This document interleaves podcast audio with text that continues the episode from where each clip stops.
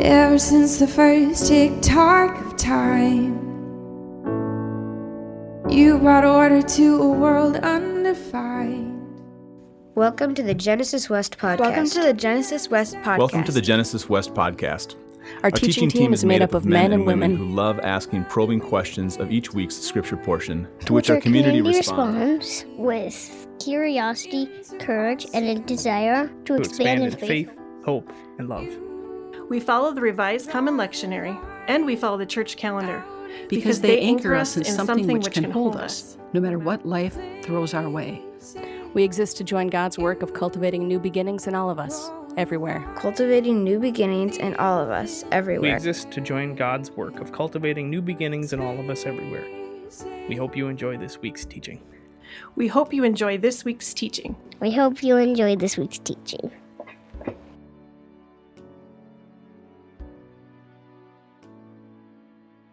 Good morning. The scripture reading today is from the Gospel of Luke, chapter 21, verses 5 through 19. When some were speaking about the temple, how it was adorned with beautiful stones and gifts dedicated to God, he said, As for these things that you see, the days will come when not one stone will be left upon another, all will be thrown down. They asked him, Teacher, when will this be? And what will be the sign that it, this is about to take place? And he said, Beware that you are not led astray, for many will come in my name and say, I am he, and the time is near. Do not go after them. When you hear of wars and insurrections, do not be terrified, for these things must take place first, but the end will not follow immediately. Then he said to them, Nation will rise against nation, and kingdom upon against kingdom. There will be great earthquakes, and in various places famines and plagues. And there will be dreadful portents and signs from heaven. But before all this occurs, they will arrest you and persecute you. They will hand you over to synagogues and prisons, and you will be brought before kings and governors because of my name. This will give you an opportunity to testify. So make up your minds not to prepare your defense in advance, for I will give you words and a wisdom that none of your opponents will be able to withstand or contradict. You will be be- betrayed even by parents and brothers, by relatives and friends, and they will put some of you to death. You will be hated by all because of my name. But not a hair of your head will perish. By your endurance, you will gain your souls. The word of the Lord.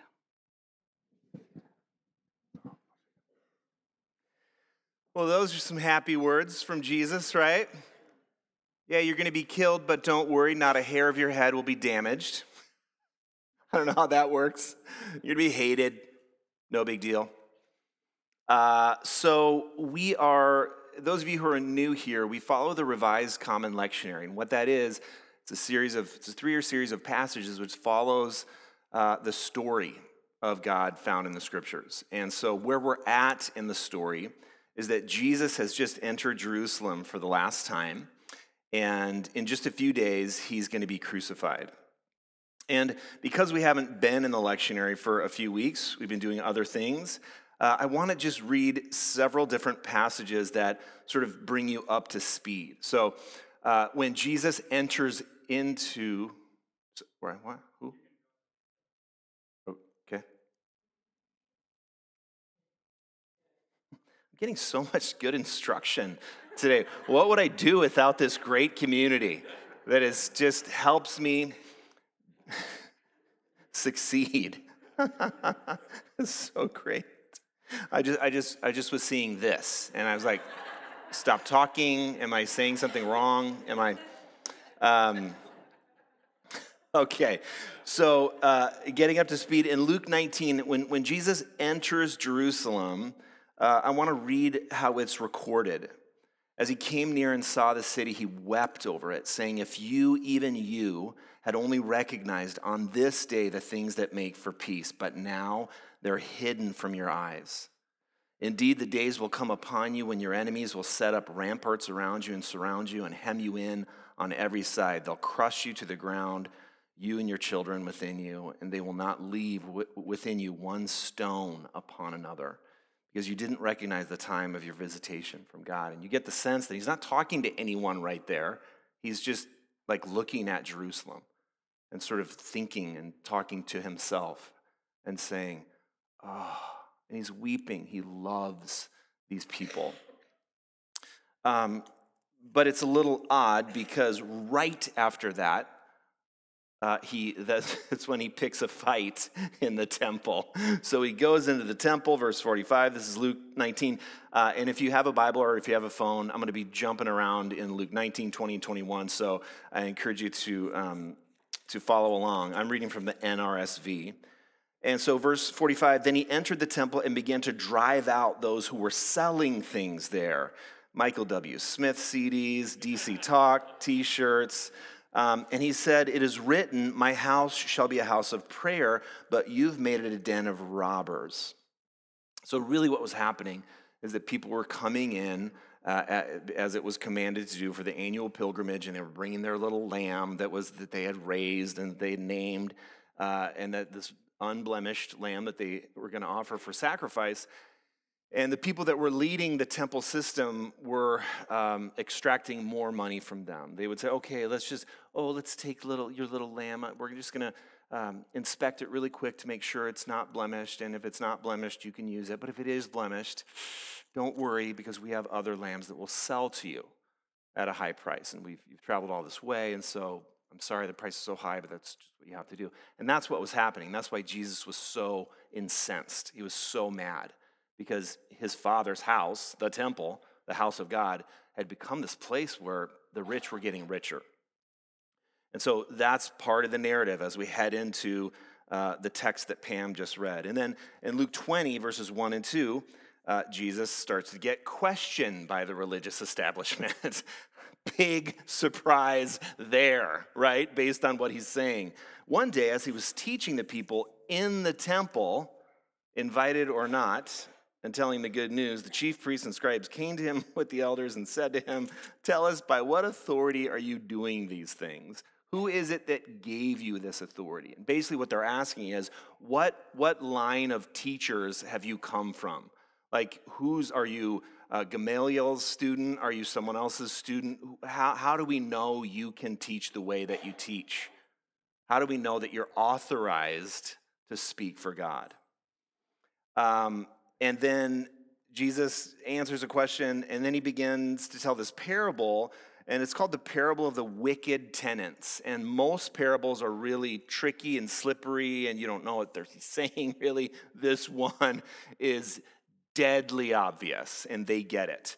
And he basically says there's a guy who plants a vineyard and he leased it out to tenants, and he went to another country for a long time. And then he sent someone back in order to get his share of the produce, but the tenants killed the person who he sent. So he sends another guy, kills, kills that person too. And then he, he's like, oh my gosh, this is serious. So the guy sends his son to collect his part of the money, and they kill him too. And so Jesus is telling this parable. um, and uh, let's see. And then at the end, uh, Jesus says, Everyone who falls on this stone will be broken to pieces, and it will crush anyone on whom it falls. When the scribes and, and chief priests realized that he had told this parable against them, they wanted to lay hands on him that very hour. But they feared what the people would do because the people loved Jesus. And then at the very end, we're still just leading up to the text that Pam just read. At the very end of Luke chapter 20, starting in verse 45, we read this In the hearing of all the people, he said to the disciples, Beware of the scribes. Scribes are some of the religious leaders who like to walk around in long robes and to love to be greeted with respect in the marketplaces and to have the best seats in the synagogues and places of honor at banquets. They devour widows' houses for the sake of the appearance say long prayers. They will receive the greater condemnation. Now, quick all play question What do you think Jesus meant when he said they will devour widows' houses? What did he mean by that? Like, why would a scribe devour a widow's house? That's weird. Even how would they? Stealing from the poor. Thanks, Greg. How, there's a consuming, Jenny. Say more. I love that. Yeah. Right. Right. Right. Now they're religious leaders. Are they going to the widow's house and say and like stealing from her purse? How are they getting the money? Okay, Deb, they create a system that exploits the vulnerable. How do they do that? Selling the pure lambs is part of it. Thanks, Pam. What else?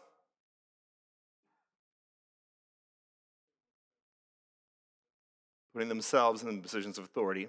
And again, you know, they got the long robes, they got the best seats, they got the box seats at the, at the Vikings games, right? They're sitting in the NFL commissioner's booth. And, uh, you know, so we're like, we're listening, we're going like, who would do that? Ah, man, it's so awful.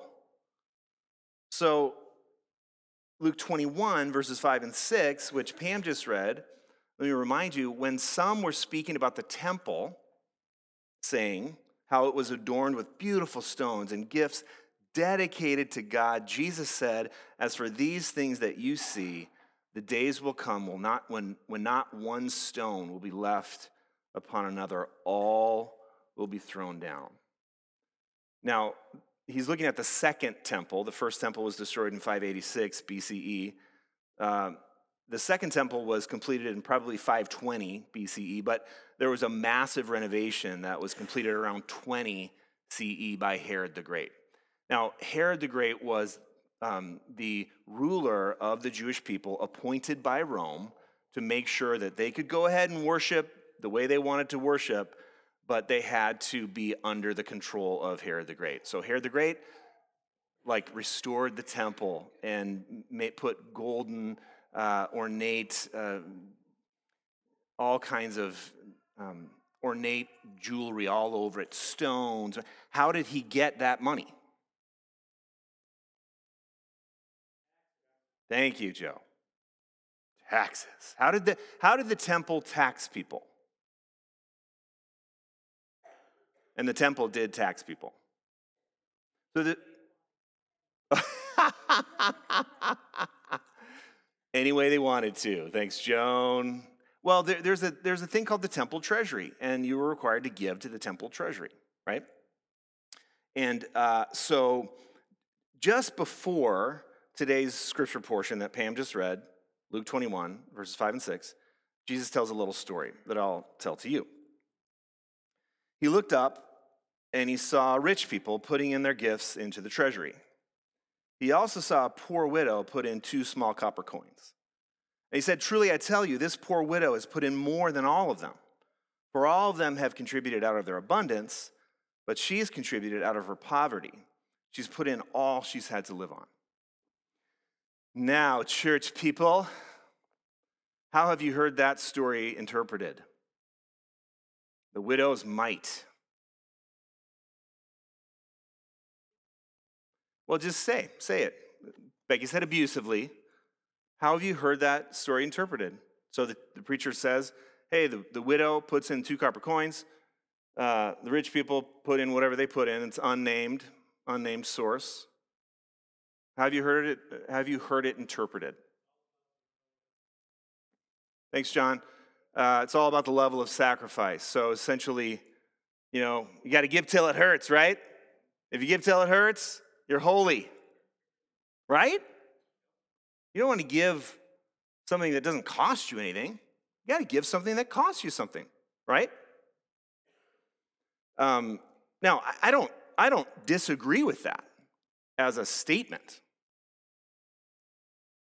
But I absolutely disagree that that's what Jesus was saying when he brought up the story of the, of the widow. Um, the temple treasury was technically a storehouse for grain, but the concept of treasury is kind of generic, so it also becomes a place to store money. When Judas betrayed Jesus and got 30 uh, silver pieces and he tried to return it, the religious leader said, Well, that money is tainted. It can't go back into the temple treasury. So it's this it's storehouse for grain, for money. And according to Josephus, he's a historian from the first century that wrote about the first century. Uh, for example, Pontius Pilate, who is the guy who um, had this long conversation with Jesus, it was so fascinating. Says, What is truth? And essentially, um, you know, condemned him to death. He used the temple treasury to build a 50 mile long aqueduct into Jerusalem. Now, that's probably a really good thing for some people. But I'm guessing the widow who put in her clank, clank, two copper coins wasn't benefiting too much by the aqueduct. Maybe. Maybe. I think it's highly unlikely that Jesus was commending the action of the widow based on the context. And I want to remind you in Luke 20, verses 46 and 47, I just read this a few minutes ago, but beware of the scribes who like to walk around in long robes, love to be greeted with respect in the marketplace, and to have the best seats in the synagogues and places of honor at banquets. They devour widows' houses. For the sake of the appearance, they say long prayers. They will receive the greater condemnation. So, what's an interpretation of the story of the widow and those two copper coins that might fit with the context of everything we've seen today? That's an all play question. How would you interpret the story that Jesus tells about the rich people that give the money into the treasury and the widow that gives all she has into the treasury? Where do you place your trust? Yes, it asks a question. Where are you placing your trust? Thanks, Rick. What else?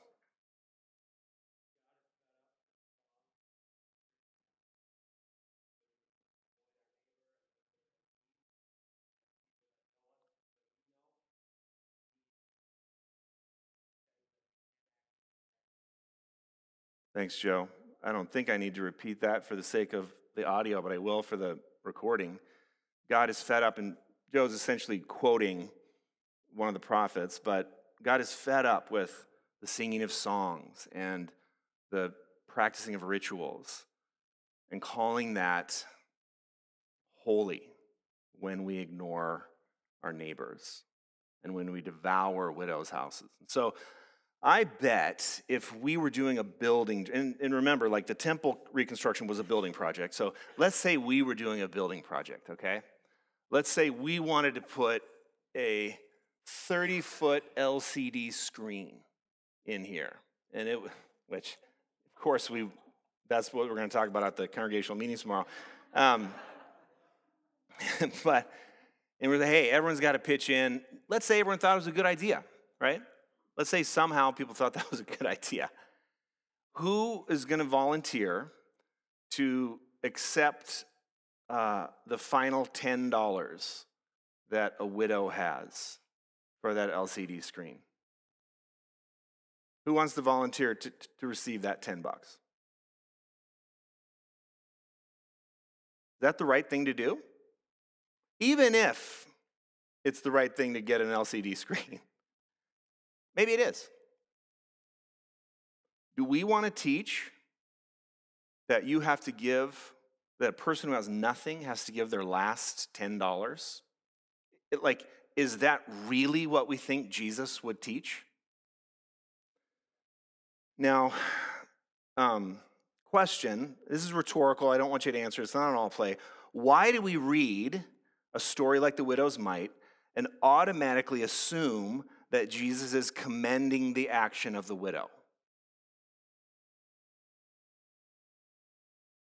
I'm going to argue that we read it that way. We see what we see in the Bible, because we've been trained to see it in a certain way. Because we're, most of us, eh, this is just reality, are part of the system that benefits from the system. We're going to see the Bible, we're going to interpret the Bible according to what benefits us. Now, I'm not saying that to make anyone feel badly. I am saying that to say, like, when we take the Bible seriously, which I hope we do around here, we have to take it all throughout its context And we can't just pick out a little verse like that and then shame people who aren't giving more money or more anything because Jesus said it. So, what this whole passage is really about is that Jesus is looking at the temple with its ornate gold and stone in which God is supposed to dwell, and he's looking at the scribes with their long robes and box seats through whom God is supposed to speak. And he's saying both of these will be thrown down because both of these are corrupt. That's what he's saying. And Rick is right. This story is about what you put your trust in. And he's saying, beware of putting your trust in systems. Systems are important, systems play a role. But every system grows, it, it, grow, it, it gets started out of a need, and then it grows to a point where it fights to sustain itself over and above the needs of the people. And that's what Jesus is saying is going to come down. And in Isaiah 65, which Greg uh, read, the, the, I, I had to write this down as I was even hearing it. When Greg read from Isaiah 65, which is also this week's lectionary text, they, they in this new Jerusalem that Jesus is, that God will build, they shall not build and another inhabit. They shall not plant and another eat. What does that mean? In the New Jerusalem, what does that mean? One will not build and another inhabit, one will not plant and another eat. People aren't going to be exploited.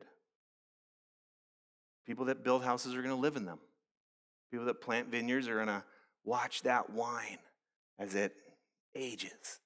And they're going to drink that wine at their kids' weddings. I don't know what that was. That was most awkward wine pour. We'll get, we'll get our, our audio people to put you know, something better in the podcast. Um, not a chance. And then the, the people asked Jesus in Luke 21 7, Hey, uh, teacher, when will this be? And what will be the sign that it's about to take place? What are they asking?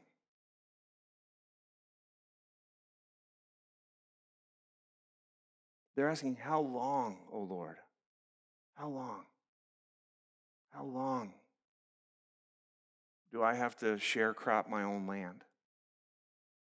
How long? But we demand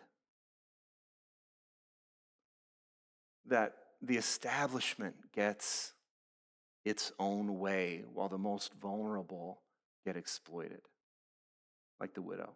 How long? And then Jesus answers kind of this weird I, I grew up in the 70s and 80s, you know? So, like, there was a book called 1988 Reasons the World Will End in 1988. It was like everyone got all excited every time there was a conflict in, in the Middle East, which is every year since the beginning of the Bible. Oh, there's a conflict in the Middle East. Let's get excited because you know what that means? That means the end is coming. Like, think about that. That's crazy to celebrate that. Wars and insurrections, earthquakes, famines, plagues, signs from heaven. Jesus is saying all these things are going to happen. You'll be arrested, you'll be betrayed, even by your family members. Some of you will be put to death. Everyone's going to hate you because of me.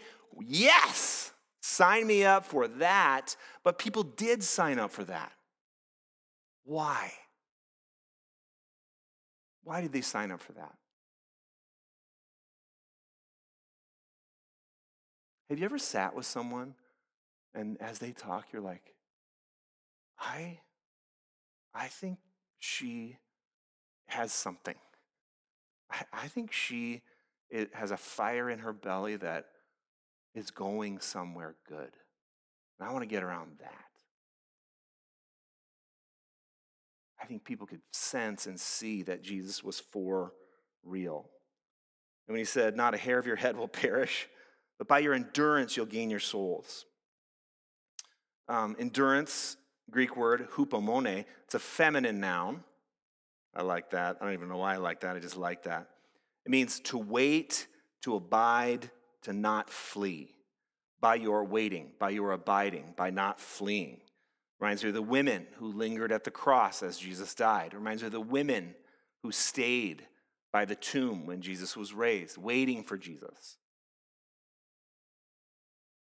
And then you will gain your souls. The word for souls, the Greek word suke, it's also a feminine noun. It means breath, the vital force which animates the body, the spirit, by your endurance, by your waiting, by your and by your steadfastness. And if waiting sounds passive, think of the kind of waiting that is not moving, that immovable force that's saying, You can knock me down, you can run me over, but I am no longer supporting a system that robs the widows of their two copper coins. I'm not going to do it.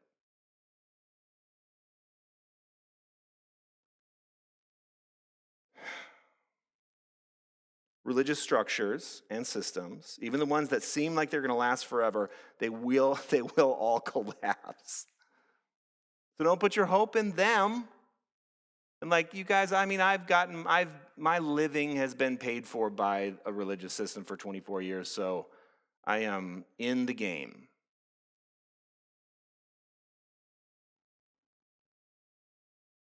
But Isaiah 65 says, paints a picture of, of, a, of a reality that, like, it, it, it, it will happen. I'm about to create new heavens and a new earth, God says. Be glad and rejoice forever what I'm creating. I'm about to create a Jerusalem as a joy and its people as a delight. I will rejoice in my people. These are hard times to live. Who among us will be that steadfast person that just says, I'm not moving? I will no longer stand by as the most oppressed among us get further oppressed. I will read, I will study, I will, I will, I will understand viewpoints other than my own so that the widows among us, and widow is a real thing, it's also you put in whoever gets oppressed that way because of systems. There's coming a day when the systems fall. And those who resist the way of the system will abide in the way of Christ, even in the midst of terrible things, and they will receive breath. Remember when Pam just read, Don't prepare what you're going to say, I will give you the words to say in that moment when you need to testify. You will receive breath, an animating force within you, which enables you to embody Christ in the world in 2019. 2020, right here, right now. And that's, that's what Jesus is calling us to us, the body of Christ. So here's my invitation this week just rest and listen. And then look to see what God will show you things that you haven't seen before, normal things, things you pass by every day.